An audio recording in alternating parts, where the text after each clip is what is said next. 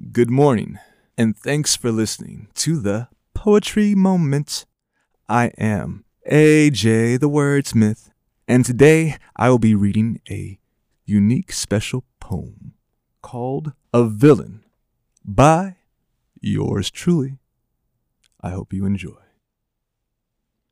You either die the hero or live long enough to become the bad guy, so don't cry. Where's the lie? You would sacrifice one to save millions, whereas I would sacrifice millions to save one. No, I've only just begun. You're sprung on the concept of black and white until gray is the only thing in sight. Suddenly it's test yo might.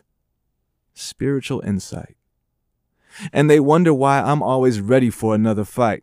So if I admit to any one crime here, Your Honor, it would be that I will do whatever it takes to guarantee that each day they wake, that they have food, water, shelter, so that they themselves can ignite heaven and be labeled the devil until they themselves can find a smile on their own precious face.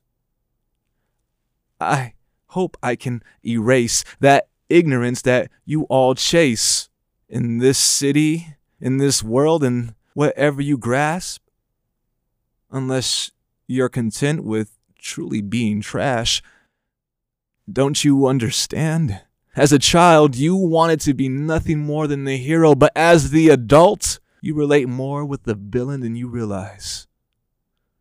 That thrill, that chill, the thing that you want to kill is whatever it will take to preserve your inner peace, your sanctuary. So if it is me that needs to be the villain so you can pretend to be the good guy, well, by all means, do whatever it takes.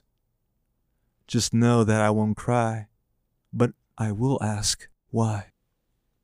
That was A Villain by yours truly, AJ the Wordsmith.